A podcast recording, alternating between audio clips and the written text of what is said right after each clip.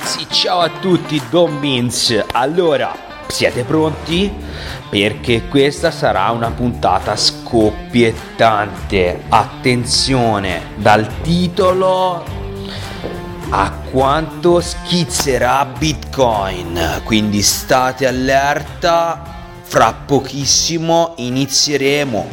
Ciao! Eccoci qua ragazzi, ben trovati nuovamente al nostro Vocast 3BTC. Oggi siamo giunti alla diciottesima puntata della prima stagione e come sentite trasmettiamo direttamente da Copacabana, Rio de Janeiro, Brasil. Ma no, no, no, no, no, no, ferma, ferma tutto, ferma tutto. No, no, no, no, ragazzi, ragazzi, siamo sempre noi.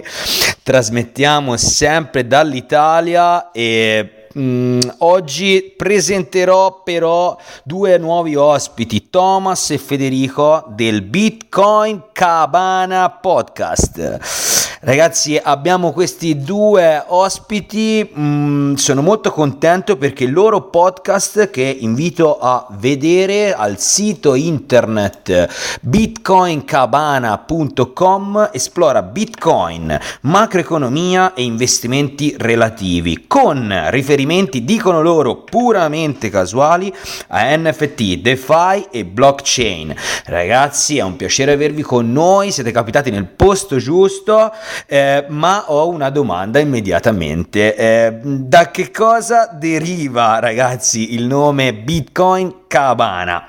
E poi vorrei sapere anche, siamo molto interessati, raccontateci un po' della vostra vita, dei vostri interessi e di come e quando siete entrati nel mondo del Bitcoin e più in generale del mondo delle cripto. Quindi lascia loro la parola e benvenuti ancora da Don Vince 3BTC e buona permanenza con noi, spero veramente che vi divertiate. Come ospiti il Bitcoin Cabana, grandi ragazzi. Io non è che vi seguo da moltissimo, però devo dire che ascoltando qualche vostra puntata sono stato eh, preso dalle vostre discussioni sull'economia, sulle cripto, su Bitcoin e sono molto contento, state diventando il mio punto di riferimento settimanale e non aspetto altro che esca una vostra puntata perché il modo vostro di fare a me piace molto.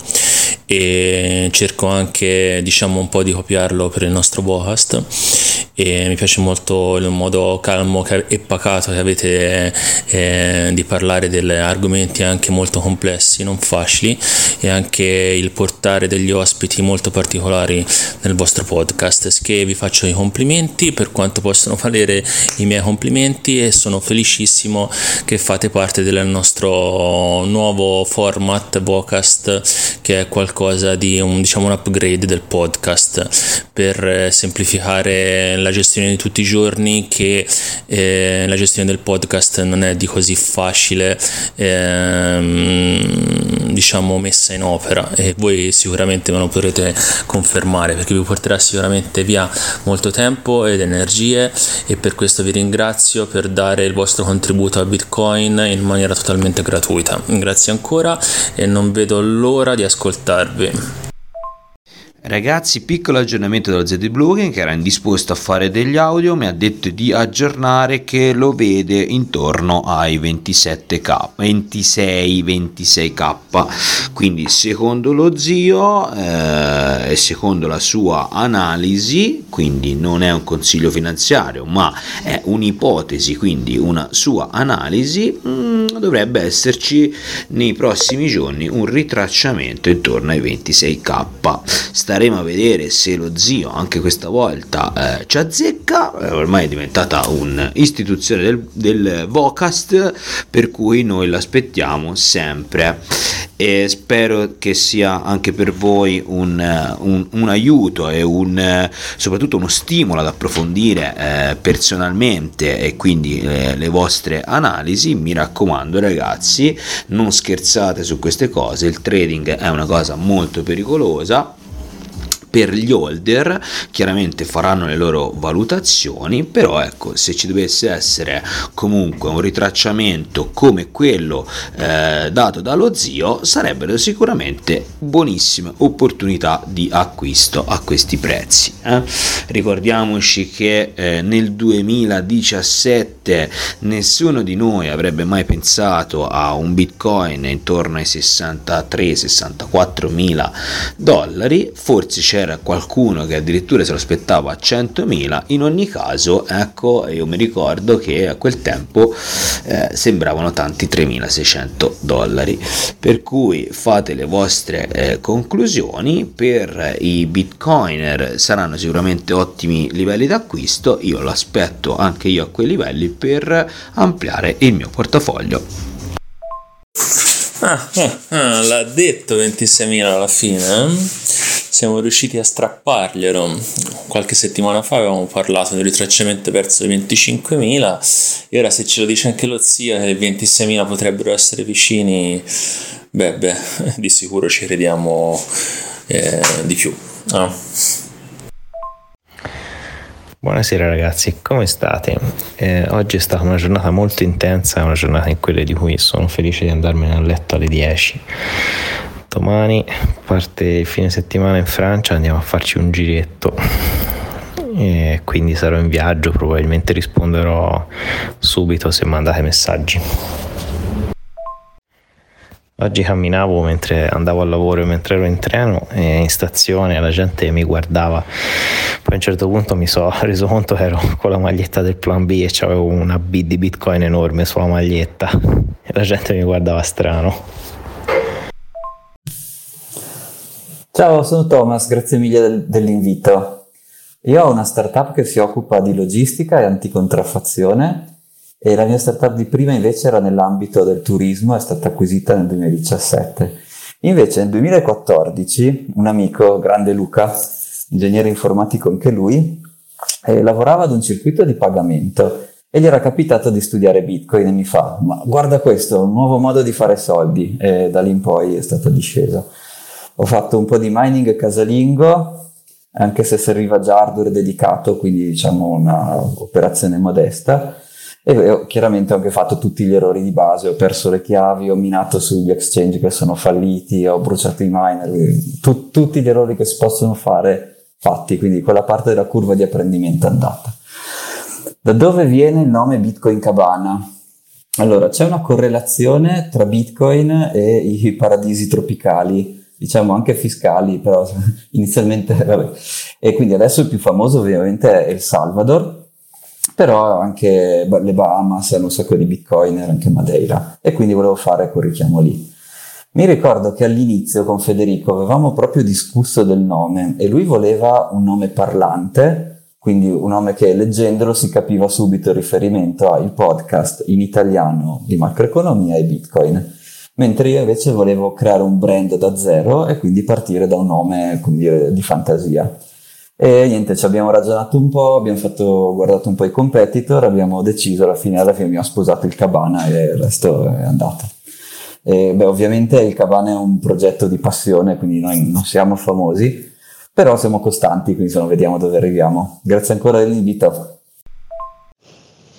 Ciao ragazzi, che piacere essere con voi, grazie mille dell'invito. Io sono Federico e sono uno dei due membri del Bitcoin Cabana, quindi grazie mille per, per averci qua. Eh, io lavorativamente parlando in realtà faccio una cosa diversa da tutto il mondo che affrontiamo nel Cabana, sono il managing director di una società di consulenza che si occupa di automazione intelligente, ma molti anni fa eh, lavorativamente un collega io ero sempre stato un po' appassionato di, di, macroeconomia, era forse la materia che mi era piaciuta di più in business school e compagnia, quindi mi piacevano, sai, i temi politica monetaria, politica fiscale, così. Quindi ne parlavo una volta così random, tipo a pranzo con un collega, ma veramente, sai, chiacchiere da bar. Uh, e, um, e questo qua mi dice: Ti devo far vedere una cosa. Io mi scordo, un paio di settimane dopo arriva questo qua e mi sbatte sul tavolo. Aveva stampato il. Um, il, il, white paper di Bitcoin e mi dice devi leggere questa roba. E, io vedo sto mappazzone di pagine e dico vabbè, aspettiamo un attimo. torno a casa la sera, lo leggo e mi esplode il cervello. Mi esplode il cervello perché rispondeva quella politica deflazionaria rispetto alle, alle, alle valute eh, fiat inflazionarie a, a, tante questioni che avevo nella mia testa, quindi lì mi appassionai tutto questo tema. E poi anche la capacità eh, notarizzarile delle, delle, blockchain, quindi mi sono appassionato a tutta questa cosa e da lì è nata questa passione. E, ehm, e poi alt- anni fa incontro tramite un amico comune Thomas, e, e, Thomas, come vedete, ha, condivide questa passione in maniera, in maniera, in maniera completa. Quindi, tipo, in questo evento dove ci conosciamo, ci chiudiamo a parlare come due scemi e non è mai finita. Non è mai finita. Quindi, forse il Cabana in un'altra forma nasce a New York mentre facevamo un aperitivo. Um, ma poi continua perché poi con Thomas ci telefonavamo anche abbastanza spesso e facevamo queste lunghissime chiacchierate dove andavamo a discernere tutti i temi e a un certo momento ci è venuto naturale dire ma oh, aspetta perché poi avevamo gli amici che ci chiamavano sia io che lui per chiederci cose che io e lui già avevamo discusso. Quindi ci siamo detti una volta ma perché non ci registriamo? Le nostre telefonate le mettiamo online? E lui mi fa dice vabbè facciamo un podcast. E vabbè tanto lo facciamo comunque che siamo due ore al telefono per conto nostro e poi dobbiamo ripetere a tutti quanti. O che lo facciamo direttamente online ben venga. E, ehm, e, sì, io avevo in mente un, un nome più, più commerciale, più, più, diretto così, ma poi l'ha, l'ha, spuntata Thomas perché in realtà Thomas, sapete, è, è, è nipote di Christine Lagarde, è pronipote di Nancy Pelosi, quindi non potevo, non potevo, andargli troppo contro e quindi alla fine l'ha spuntata il nome Cabana. Ma sono super contento perché poi il Bitcoin Cabana sta diventando appunto eh, una serie, una serie molto cabanesca, come diciamo, e ci divertiamo a fare questa cosa. Quindi grazie per averci qua. Attenzione, grandissimo, perché Plan B è stato largamente analizzato anche da, da, da noi nel passato. Se intendi l'analista famoso che ha fatto lo stock to flow, spero di aver capito correttamente. E abbiamo, abbiamo sempre avuto due filoni. Allora, Thomas l'ha sempre l'ha avuto un po' in puzza sempre. a me aveva più appassionato, anche se poi in realtà c'è tanto di buono nelle sue analisi, ma ormai la sua reputazione è un po' compromessa. Però mi fa dire che stava in stazione con la maglietta da, se è lui di Plan B e, e, e, ti guardavano tutti. Regaliamone una a Thomas. Facciamone, fatene una, facciamone una con il davanti di Plan B e la schiena con Vitalik. Così lo facciamo proprio felice a Thomas Federico, grazie intanto per aver partecipato al nostro Vocast 3BTC e mm, come è nato il vostro Cabana è nato il nostro Vocast.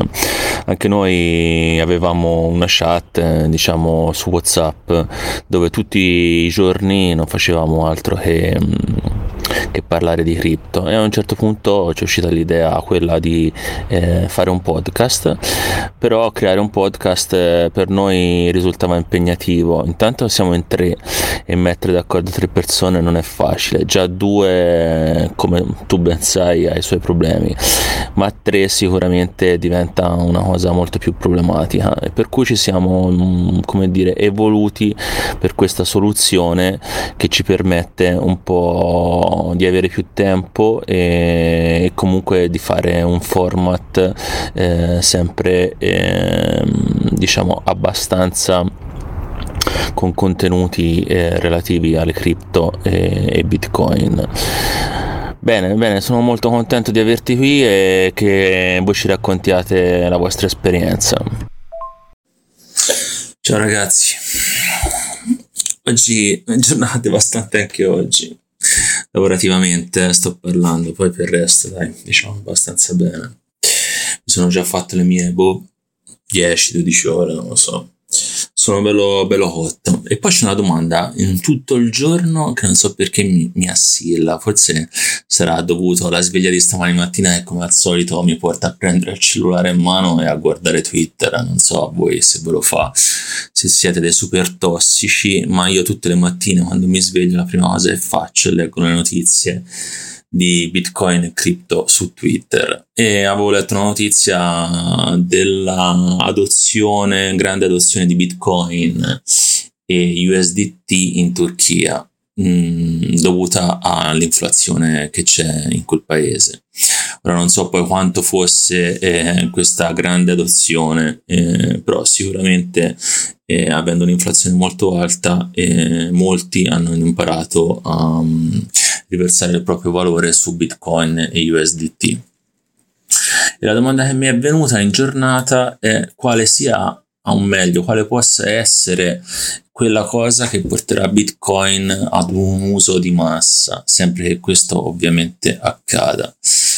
E mm, non sono riuscito ancora a dare una, una spiegazione, più che una spiegazione, diciamo un, una probabilità, una possibile probabilità di qualcosa, ma mi è venuto da pensare alle varie eh, decadi eh, tecnologiche che ho passato nella mia breve vita, se vogliamo, che è stata quella di internet e è stata quella degli smartphone o quantomeno dei cellulari.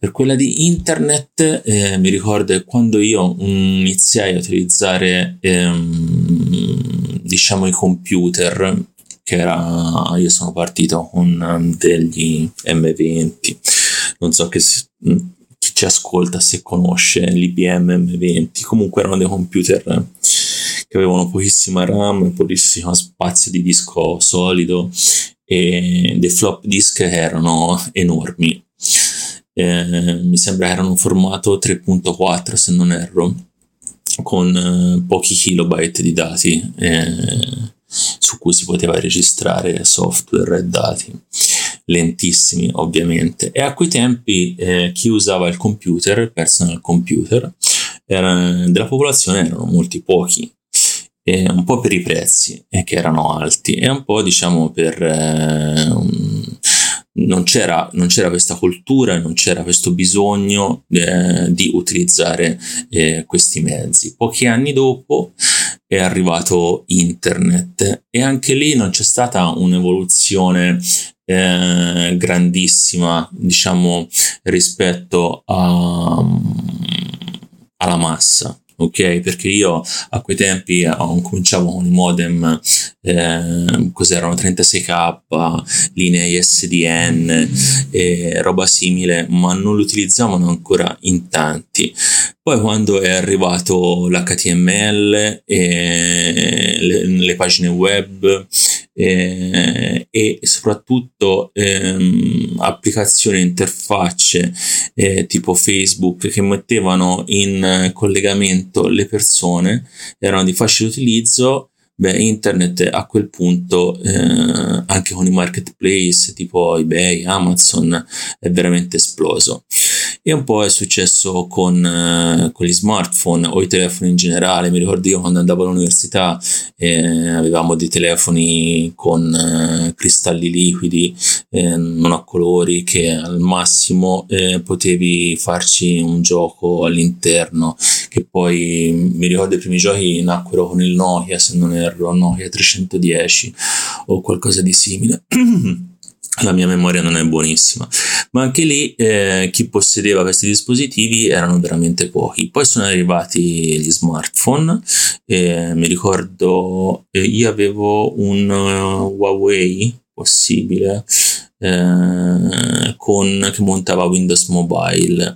E si poteva vedere le mail, eh, navigare nel web, però erano tutte eh, diciamo prime funzionalità perché poi alla fine sì potevi navigare ma c'era una connessione si chiamava eh, RWAP o qualcosa, mh, mm, qualcosa di simile, c'era praticamente una, um, un'usabilità non, che non portava niente a nessuno, per cui non, non, non, c'è stato un uso di massa. Poi sono arrivati i telefoni con Android, eh, riduzione dei costi di produzione, di acquisto e da lì sono esplosi. Ora ognuno di noi, anche eh, i miei genitori, non hanno mai saputo niente di tecnologia, si trovano in mano un cellulare a poter navigare, a cercare quello che vogliono, eh, a utilizzare mille app per usi di tutti i giorni e tutti ci ritroviamo con gli smartphone in mano. La mia domanda è per eh, Bitcoin qual, quale sarà il punto di svolta? Cerco di pensarci ma faccio ancora fatica ad arrivare. Voi vi siete fatti qualche idea? Eh, ad oggi c'è qualcosa che potrebbe spingere Bitcoin e soprattutto su cosa punterà Bitcoin? Su cosa sarà il, la fase che potrebbe farlo evolvere a un uso di massa? E ci potrà mai essere un uso di massa? Ciao, rispondo alla domanda su Eonpass, quindi che cosa fa la mia startup, che si aggancia vagamente alla domanda di Eiffel quale sarà la scintilla che farà scattare l'adozione di massa. Vagamente perché non, non, diciamo, non pretendo né di vedere il futuro né di, di avere le, le soluzioni, però potenzialmente c'è un po' di overlap. Quindi la mission, che è quello che facciamo, non ha per adesso molto a che fare con Bitcoin, anzi per niente, ed è aiutare le società e le dogane ad identificare le spedizioni approvate dai brand rispetto a quelle invece non approvate e sospette. E questa cosa qua è un problema che hanno società molto grosse. Nel progetto europeo a cui abbiamo partecipato, ad esempio, c'erano KLM Air France, Jet Air Service, che è una multinazionale americana di logistica, però immaginati Poste, DHL, FedEx hanno tutti questo problema qua. Perché sostanzialmente i dati delle spedizioni gli arrivano con, dei formati, cioè non ci sono firme crittografiche, chiunque può scrivere qualunque cosa, per cui non c'è nessuna prova che siano delle spedizioni veramente richieste. E per l'Unione Europea è importante combattere la contraffazione perché il 36% dei posti di lavoro qua, dell'employment, è basato su proprietà intellettuale e quindi avere concorrenza sleale è molto pericoloso. Poi, insomma, in questo contesto è un po' scusate che fa, è una rete open source peer-to-peer per lo scambio dei dati della logistica. Quindi se tu ci sono due o tre società eh, che si collegano, ognuna ha il suo nodo, so, non hanno niente a che fare con la blockchain questi nodi, però insomma sono dei nodi per scambiare informazioni, si collegano e possono scambiarsi questi dati di, di spedizione. L'Unione Europea avrà poi un registro, immaginati, di chiavi pubbliche che ti dicono questa chiave pubblica è di Angelini, che era uno dei brand che faceva parte de, del progetto. E quindi tu puoi vedere questa spedizione qui è stata originariamente firmata da Angelini, quindi sicuramente buona. Quelle che sono simili ma non firmate invece sono, eh, sono più sospette. C'è un po' di sofisticazione, un po' di crittografia per nascondere alcuni dettagli commerciali, però insomma, il concetto ad alto livello è questo. Se invece passo alla vision, cioè non quello che facciamo oggi nel day by day, ma quello che io vorrei che la società facesse tra dieci anni, cioè quella è la mia visione del mondo tra, tra dieci anni, io vorrei che il trade finance fosse fatto su Bitcoin. Cioè, oggi il trade finance è ancora basato su carta firmata, cioè pezzi di carta, eh, propriet- eh, formati proprietari, è una specie, una specie di casino. E è interessante perché il fatto che Bitcoin disintermedia il settlement della transazione non fa cambiare molto dal punto di vista dell'import-export. Questo perché se tu sei uno che esporta, quindi uno che vende, tu vuoi ricevere il pagamento della tua merce appena esce dal magazzino, mentre se tu sei chi importa, quindi chi compra, tu vuoi pagare solo dopo che hai ricevuto la merce, che hai controllato che è tutto ok. E quindi c'è questo lasso di tempo dove qualcuno si deve prendere il rischio. E di solito questo lavoro qui lo fanno le banche o ci sono delle società dedicate che fanno finanziamento di, di, di import-export e quindi loro possono anticipare i soldi al venditore, possono pre- comprare assicurazioni, fare in modo che vada tutto, che tutti gli sdoganamenti funzionano e quindi hanno questi servizi. E questi servizi di per sé non c'entrano niente col settlement della, della transazione. Però il sogno sarebbe che questa rete peer-to-peer per lo scambio delle informazioni venga usata da queste entità, quindi banche, finanzieri, dogane, eccetera, eccetera, per validare lo stato delle spedizioni, eh, di modo che loro possono essere più precisi a, a, quando, a, decidere quando sbloccare un pagamento, più precisi a fare il, l'assessment del rischio e tutte queste cose qua.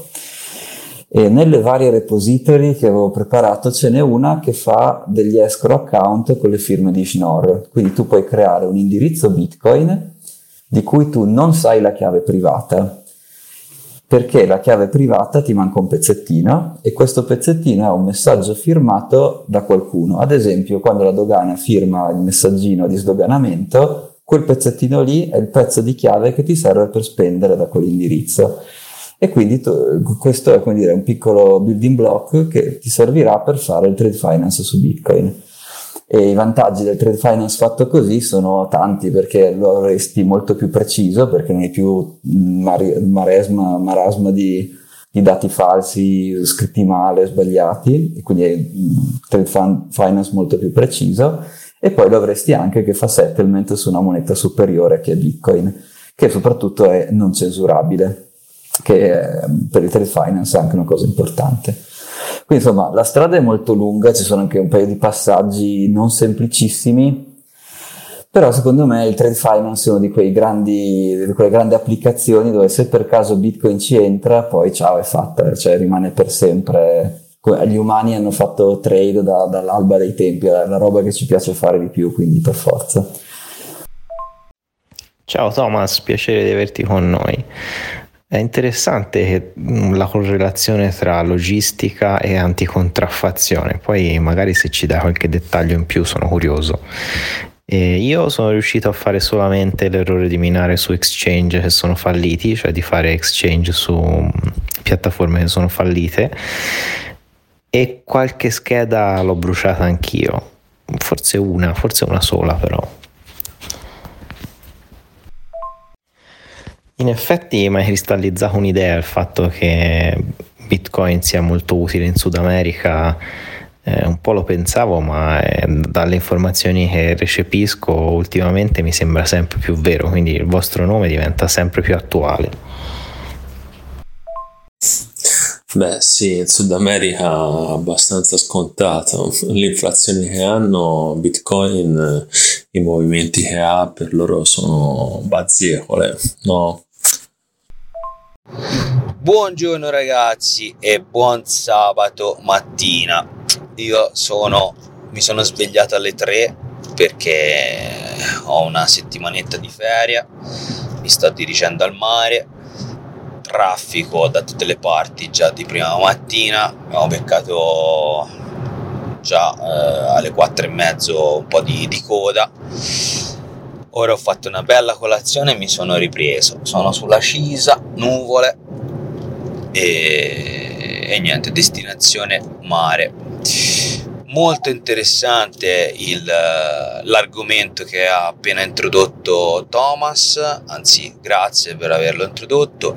Eh, penso che eh, l'argomento sia tra virgolette non di facile comprensione magari a un neofita perché tratti un po' eh, un argomento specifico e poi chiaramente la connessione con eh, la nostra cara rete blockchain e quindi eh, la validazione delle transazioni eccetera. Quindi eh, poi annesso bitcoin eh, molto molto interessante anzi ti ringrazio ehm, l'approfondimento eh, del trade finance penso che sia un un qualcosa che effettivamente possa dare a, a, alla rete Bitcoin e quindi eh, all'adozione di massa un, uh, un bel salto effettivamente. Eh, sì, perché no, anche secondo me non può essere soltanto Bitcoin, soltanto un discorso di scambio di valore o comunque sia eh, privacy per quanto riguarda il discorso eh, economico e finanziario delle persone, ma eh, ci vogliono proprio di, dei, dei, casi di utilizzo, quindi in qualche maniera per non rispondere perché non ho una risposta purtroppo alla domanda di Eiffel, magari l'avessi, è bellissimo il fatto di poterci anche eh, ragionare e pensare perché non è così scontato, quindi grazie Eiffel per darci spunto di riflessione. Eh, però effettivamente è un po' una certa una terza rivoluzione industriale l'avvento di avere eh, una reale moneta eh, in mano mh, mm, nuovamente alle persone, nuovamente a, ai possessori proprio del, del bene. Eh? eh quindi come sempre abbiamo detto, Bitcoin in qualche maniera è libertà finanziaria, è libertà, è possesso, è reale possesso, privacy, e quindi tutto quello che ne conseguirà eh, probabilmente è legato proprio a, a questo. Eh? E, bene, saremo, saremo, veramente curiosi di quello che nascerà.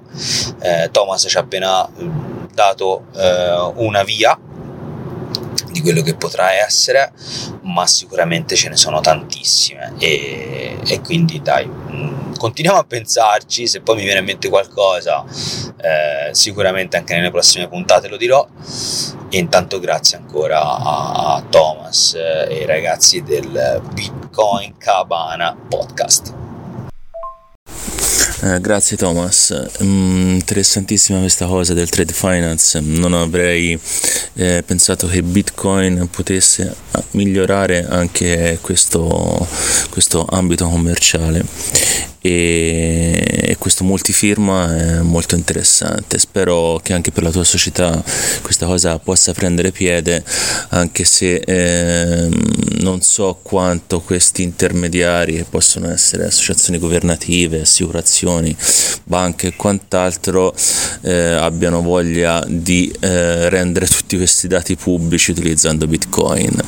Eh, probabilmente forse vorranno una blockchain ma sicuramente molto più chiusa e privacy oriented, non lo so.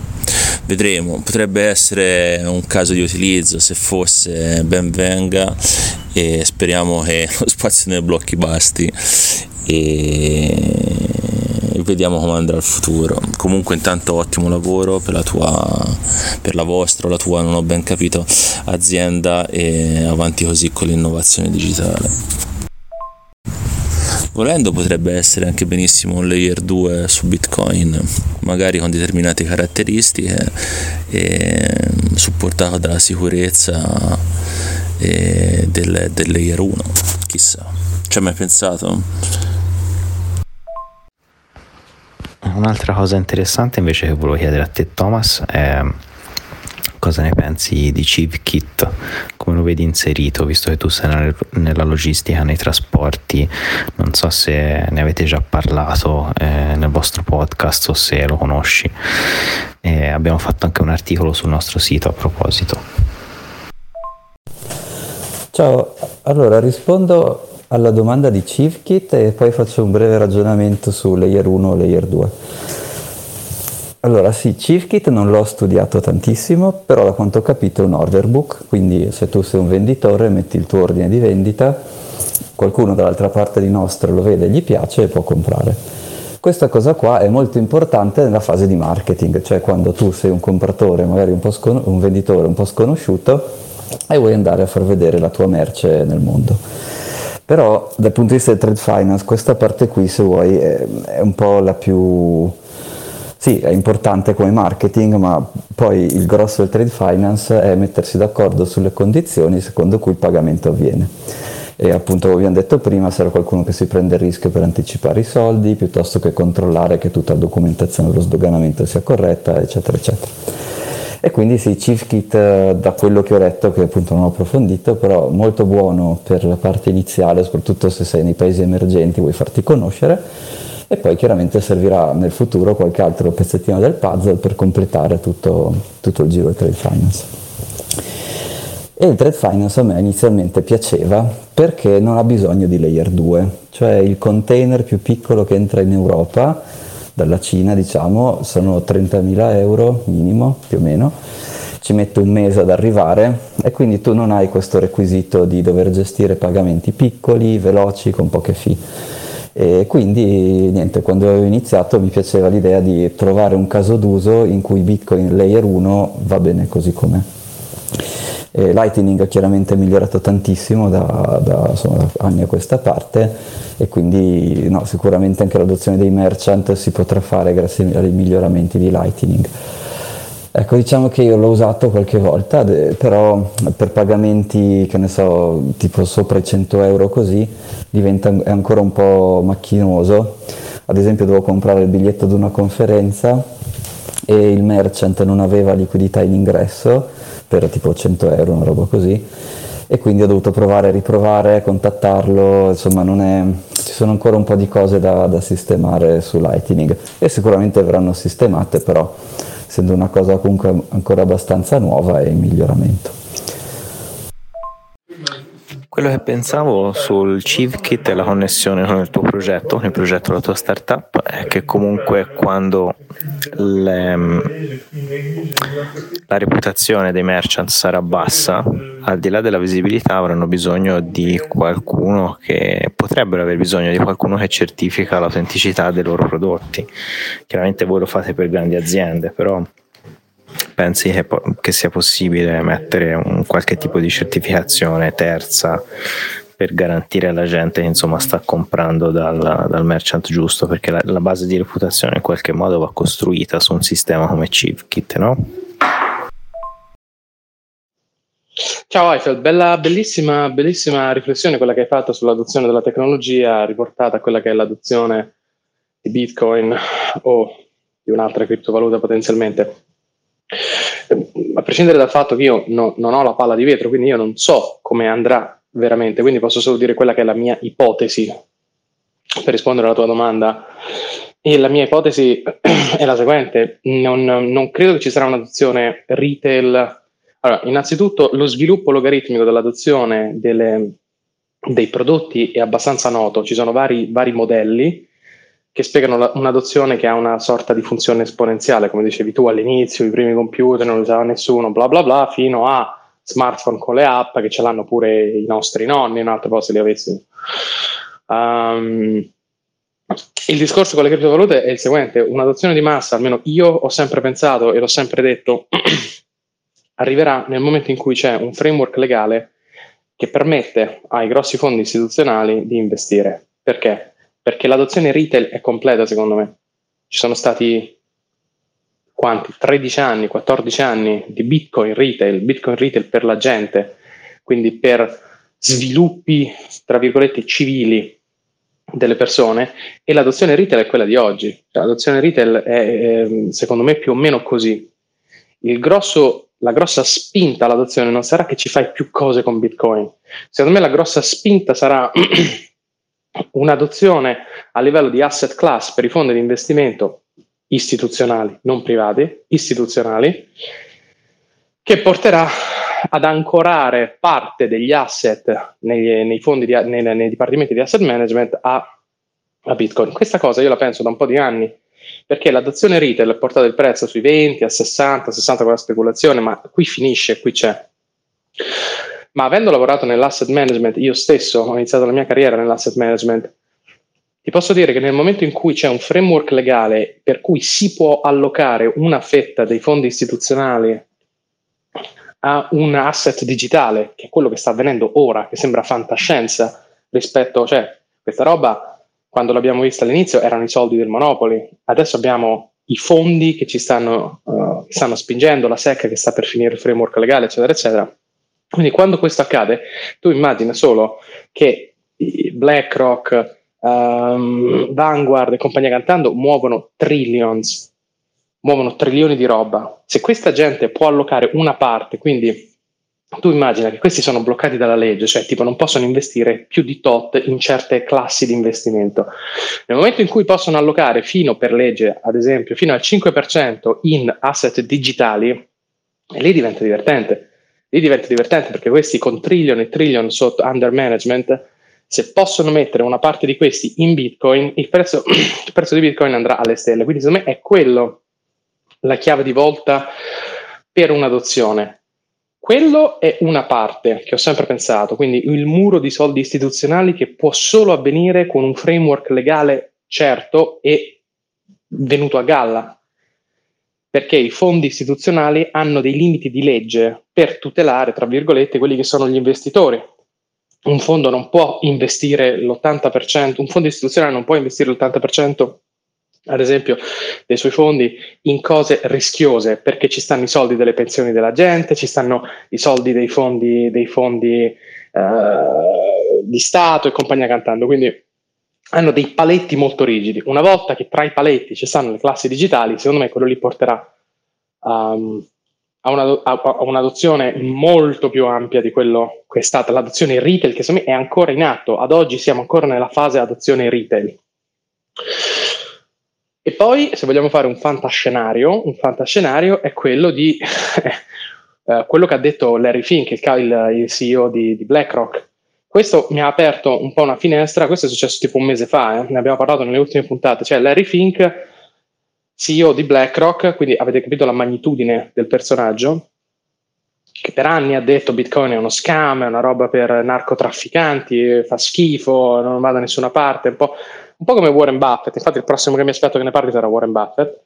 Larry Fink, il signor Larry Fink dice che Bitcoin, o comunque diceva le, gli asset digitali, ma si riferiva a Bitcoin, potrà diventare nei prossimi anni una sorta di aggancio per le valute fiat inflazionarie per stabilizzare i prezzi.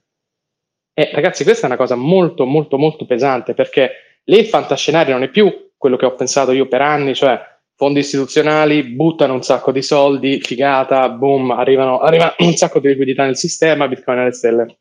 Se Bitcoin diventa un metro di paragone internazionale per la stabilizzazione delle valute, qualunque fiat, lì ci sarà un game changer. Quindi questi due fattori che sono emersi a galla, l'ultimo nello scorso mese, perché Larry Fink ne ha parlato, l'altro ormai da anni, saranno quelli che secondo me porteranno a, porteranno a un'adozione di massa su scala potenzialmente globale degli asset digitali, direi, più che solo di Bitcoin, ma di asset digitali. Poi ovviamente tutti ci aspettiamo che questo avverrà solo con Bitcoin.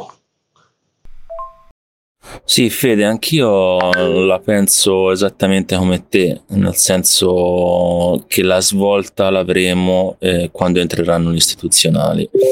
E... però mi riferivo a, diciamo, più al terzo passaggio che ti hai accennato, quello di peggare alcune, alcune monete degli stati al dollaro. Ecco, quello è il passo successivo, diciamo, quella cosa che facciamo veramente fatica a poter vedere come sarà.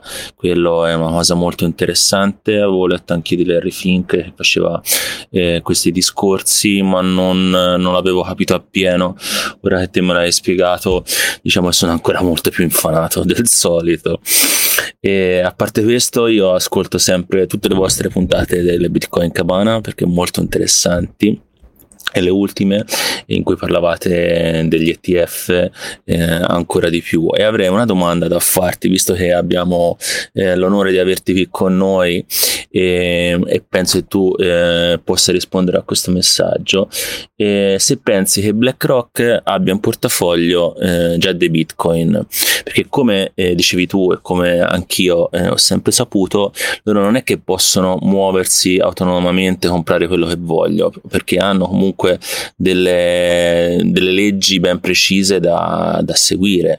E molti invece anche su Twitter dicono che praticamente loro hanno già una marea di bitcoin in portafogli che quando verrà approvato l'ETF in tempi brevi damperanno ma a me non mi sembra una cosa reale. Vorrei sapere un pochino il parere più da te che sei una persona molto più informata sul settore molto più, molto più tecnica di cosa ne pensi perché credo sia una, un nodo da sciogliere cogliere molto importante anche per chi ci ascolta. Grazie. Per me l'adozione maggiore si avrà quando i negozianti inizieranno in massa ad accettare Bitcoin come sistema di pagamento.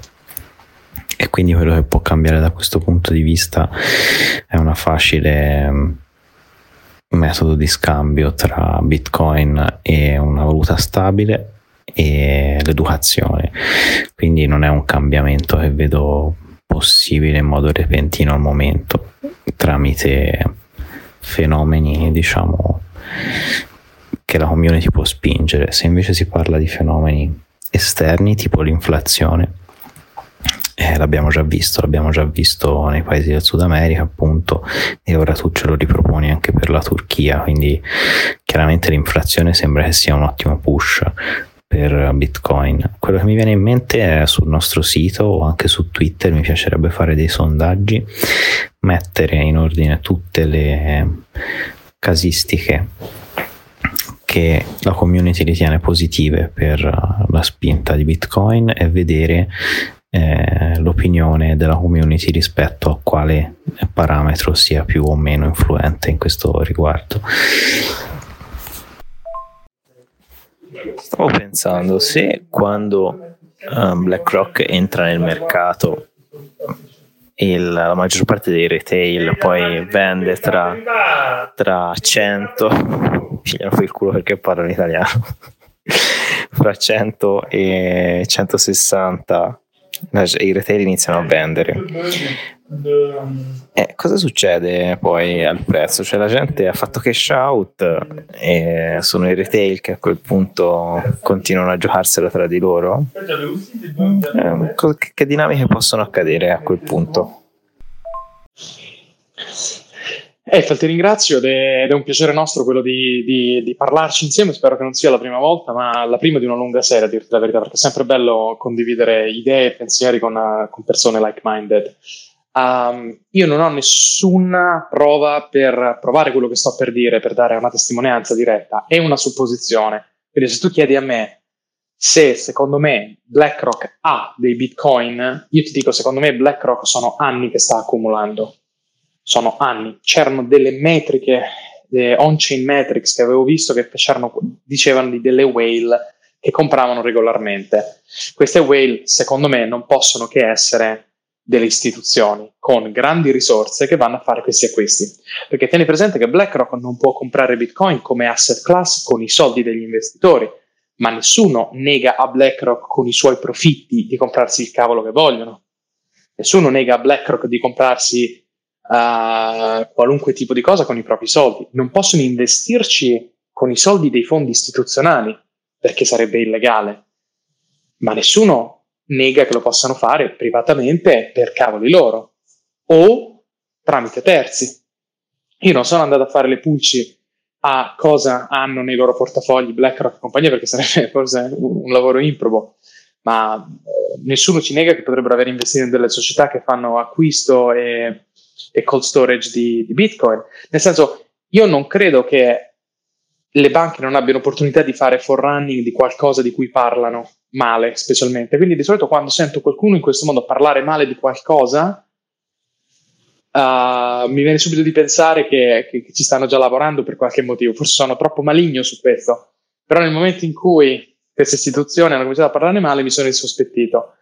E, ehm, e il fatto che ora ne parlino bene vuol dire che probabilmente sono anni che hanno accumulato, sono sicuri ormai che l'adozione istituzionale è solo una questione di tempo e sono sicuro che questo sta già avvenendo, è avvenuto e loro avranno, volevano una fetta del più grande asset digitale che secondo loro sarà nel futuro e quindi secondo me personalmente eh, non sono degli sprovveduti, anzi sono sicuro che in un modo o nell'altro hanno o visione o coscienza diretta o hanno dei, diciamo, mettiamola così, hanno dei team di analisi talmente sviluppati che fanno forerunning del mercato per merito, cioè sono talmente bravi a capire cosa nel futuro andrà bene che uh, ne vanno a prendere vantaggio perché hanno talmente tante risorse da potersi permettere di comprare quello che vogliono e se nel mucchio qualcuno di queste diventa una cosa grande, come in questo caso Bitcoin, secondo me eh, ne beneficeranno. Quindi la risposta è assolutamente sì.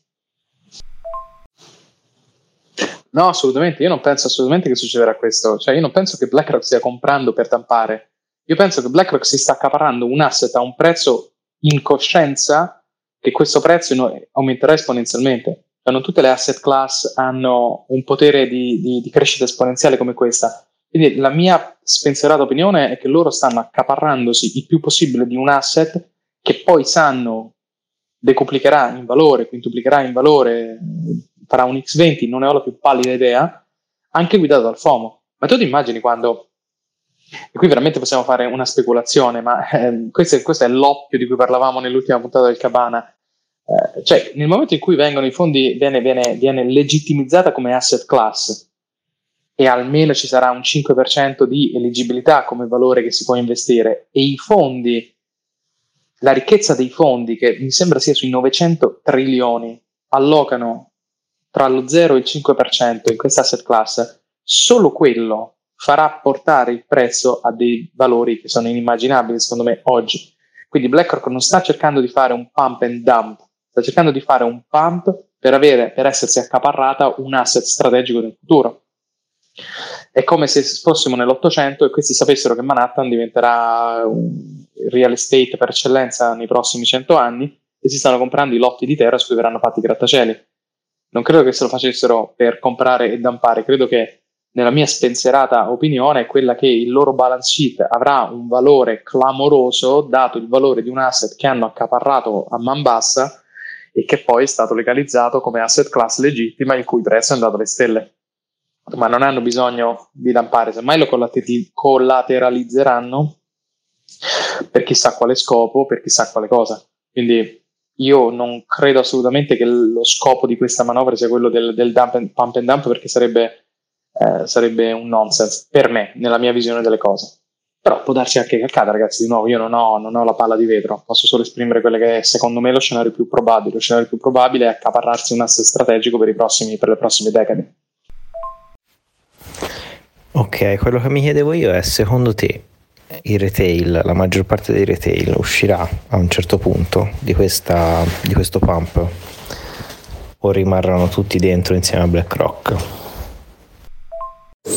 Guarda, la domanda che ti ha fatto Rom è quella che volevo fare anch'io, perché poi è l'ultimo tassello del puzzle. Eh, per quanto riguarda un ipotetico dump degli istituzionali, non ci credo nemmeno io. Poi ovviamente come dici te non ho la sfera di cristallo, però non eh, lo ritengo mh, mm, diciamo produttivo per loro, per cui non lo ritengo pochissimo realizzabile.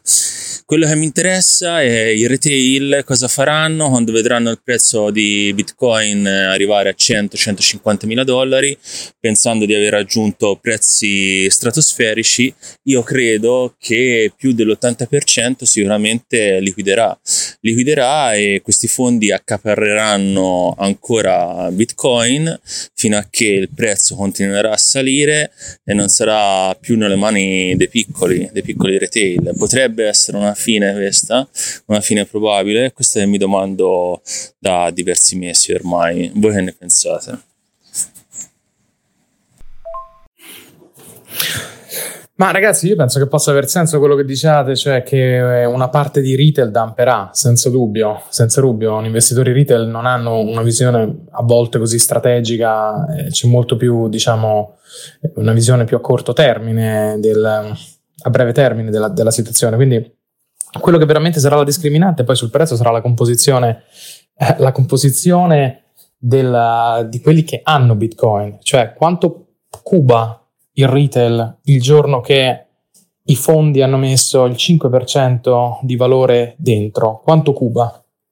E se cuba X, quell'X può essere nella strategia dei fondi di essere riassorbito per consolidare la posizione, in cui in un futuro a relativamente a breve termine, 3-5 anni, la composizione degli hodlers è una massa di hodler incalliti e fondi perché i retail che andavano a speculare hanno venduto e i fondi si sono comprati tutto? Quindi faccio a voi questa domanda, secondo voi come, come la vedete? Può essere una cosa del genere? No, quanto Cuba intendo nella percentuale della distribuzione di quelli che hanno Bitcoin, i retail quanti saranno il giorno che entrano i fondi? Quindi se i retail contano per il 10% della market cap e quel 10% potrebbe essere riassorbito dai fondi, io credo che l'impatto di un dumping sia irrilevante. Ma se i retail conteranno per l'80% della market cap dei fondi, perché i fondi investiranno poco, può darsi che questo eh, abbia un, un, un, potere di abbassare il prezzo più grande. È una cosa un po', nella mia, nella mia visione di questa cosa, è una cosa un po' da vedere il giorno che entreranno i fondi, come la distribuzione tra retail, fondi e privati uh, sarà, sarà, sarà, in quel momento, quindi possiamo capire quanto Cuba è un potenziale dumping dei, dei retail. No, il concetto che dico io non è tanto ehm, quanto i retail faranno dampare il prezzo e quanti retail rimarranno fuori dal mercato di Bitcoin. Eh, ho paura che la strategia comunque dei fondi sia quella di fare uscire retail e facendoli uscire per impossessarsi di un maggior quantitativo di BTC. Eh, la, la, la, mia strategia, cioè la mia, la strategia che vedo da parte dei fondi è questa qui. Per cui molti retail saranno arrapati ironici, da, vedono che sale il prezzo, poi magari si faranno confondere con la storia dei cicli e invece magari a questo giro il prezzo continuerà ad andare su arrivando a supporti di prezzo astronomici perché a quel punto i fondi non vendono e fanno, fanno salire tutto per cui le percentuali di possesso di bitcoin in mano ai retail diminuiranno drasticamente. Questo è un futuro che io mi immagino prossimo. Ecco, sarà difficile per loro eh, tenerli e oldare a, oltranza. Questo volevo dire. Ovviamente come asset BTC ha parecchi hodler e questo senza ombra di dubbio, però diciamo che una buona parte dei possessori di Bitcoin eh, lo fanno per pura speculazione. Vedi, ho imparato qualcosa di nuovo. L'investitore che cuba all'interno della divisione delle percentuali di possesso no, non lo sapevo. Comunque se quello che hai detto è vero e se è vero che BlackRock eh, nessuno ha impedito di comprare Bitcoin con i portafogli che cioè con i guadagni che aveva già dai suoi portafogli e quindi non con il denaro degli investitori, beh allora una fetta del, del market cap è già posseduta da, dai fondi di investimento, quindi sarà interessante vedere cosa succede quando eh, probabilmente, almeno da quello che pensiamo io e Eiffel, molti investitori decideranno di liquidare, molti investitori retail, perché alla fine secondo me tanto del valore che ha Bitcoin è dato dal numero di persone che, eh, che lo commerciano e se a commerciarlo rimangono principalmente in modo abbastanza trasparente solo i fondi, probabilmente al valore, diciamo al prezzo, eh, potrebbe accadere qualcosa di imprevisto. Almeno questo è quello che penso io. Sono curioso di vedere poi effettivamente cosa succede. Però è un pensiero che, che mi è venuto in mente in questi giorni. È una dinamica che effettivamente non ho le conoscenze per nemmeno farmi uno scenario in testa e ben prevedere. Quindi è proprio un'incertezza che mi, che mi spinge a esplorare di più questo tipo di scenario. Ma questa notizia mi era sfuggita. Hanno hackerato Curve Finance. Ma voi lo sapevate? credo parlano del 30 luglio, cioè di qualche comunque 15-16 ore fa, non so, qualcosa del genere, e hanno hackerato praticamente le pool basate sul cambio CRV e TH, da quello che ho capito. In pratica hanno sfruttato un bug del compilatore Viper eh, che era affetto da un malfunzionamento sulla chiamata dei contratti, cioè praticamente prima di chiudere un, um, un, uh, una chiamata a un contratto eh, faceva delle verifiche che non ha fatto e praticamente erano affetti da questo le versioni del compilatore la 0.2.15, 0.2.16 e la 0.3.0 e questo ha fatto uscire dalle pool all'incirca 70 milioni di dollari. Infatti ora CRV, che è il token di Curve, sta andando a picco perdendo in pratica il 15% giornaliero e non credo che sia finita comunque stanno liquidando a GoGo notiziona. Mm, l'altra cosa molto interessante che non sapevo quando hanno fatto l'hack della DAO e c'è stato il fork praticamente tra ETH e ETC era la stessa, la stessa vulnerabilità. Uno dei problemi più subdoli allo stesso tempo celebri degli smart contract su Ethereum, riportato da CryptoIta che ha fatto su Twitter una ottima spiegazione dell'hack che è avvenuto. Lo mettiamo nelle note se qualcuno è interessato. Un'altra cosa bellissima è che i validatori di Ethereum sugli slot, 4 eh, slot, sono stati pagati di fee eh, su uno slot 51 ETH, su un altro 247, un altro 345, un altro 584 ETH di fee. Ringraziano sicuramente i validatori. Un'altra cosa interessante è che il fondatore di Curve possiede un collaterale gigantesco su Ave. Mm, sarebbe interessante andare a vedere quanto ha e a che posizione viene liquidita, liquidato. Ma Sì, sì, trovato. Il prezzo di liquidazione c'è la 0,37 centesimi con una liquidità di oltre 100 milioni di dollari. Mm, che viene liquidata di botto se raggiunge quel prezzo. E la liquidità on-chain non arriva nemmeno a 5 milioni. Mamma mia. Il problema è che se dovesse venire liquidata si potrebbe assistere veramente a un effetto a cascata e soprattutto sulla piattaforma Ave. Boh. Vedremo un po' nelle prossime ore e giorni cosa succederà. Oddio, mi fa comincia a far gola uno shortino su da, da mettere su, vabbè, lasciamo perdere. Dopo aver provato un sacco di pano cioccolato in una quantità non trascurabile di pasticcerie francesi, mi sono reso conto che probabilmente sull'onda dell'eccesso di burro fant- ho iniziato a fantasticare un po' troppo.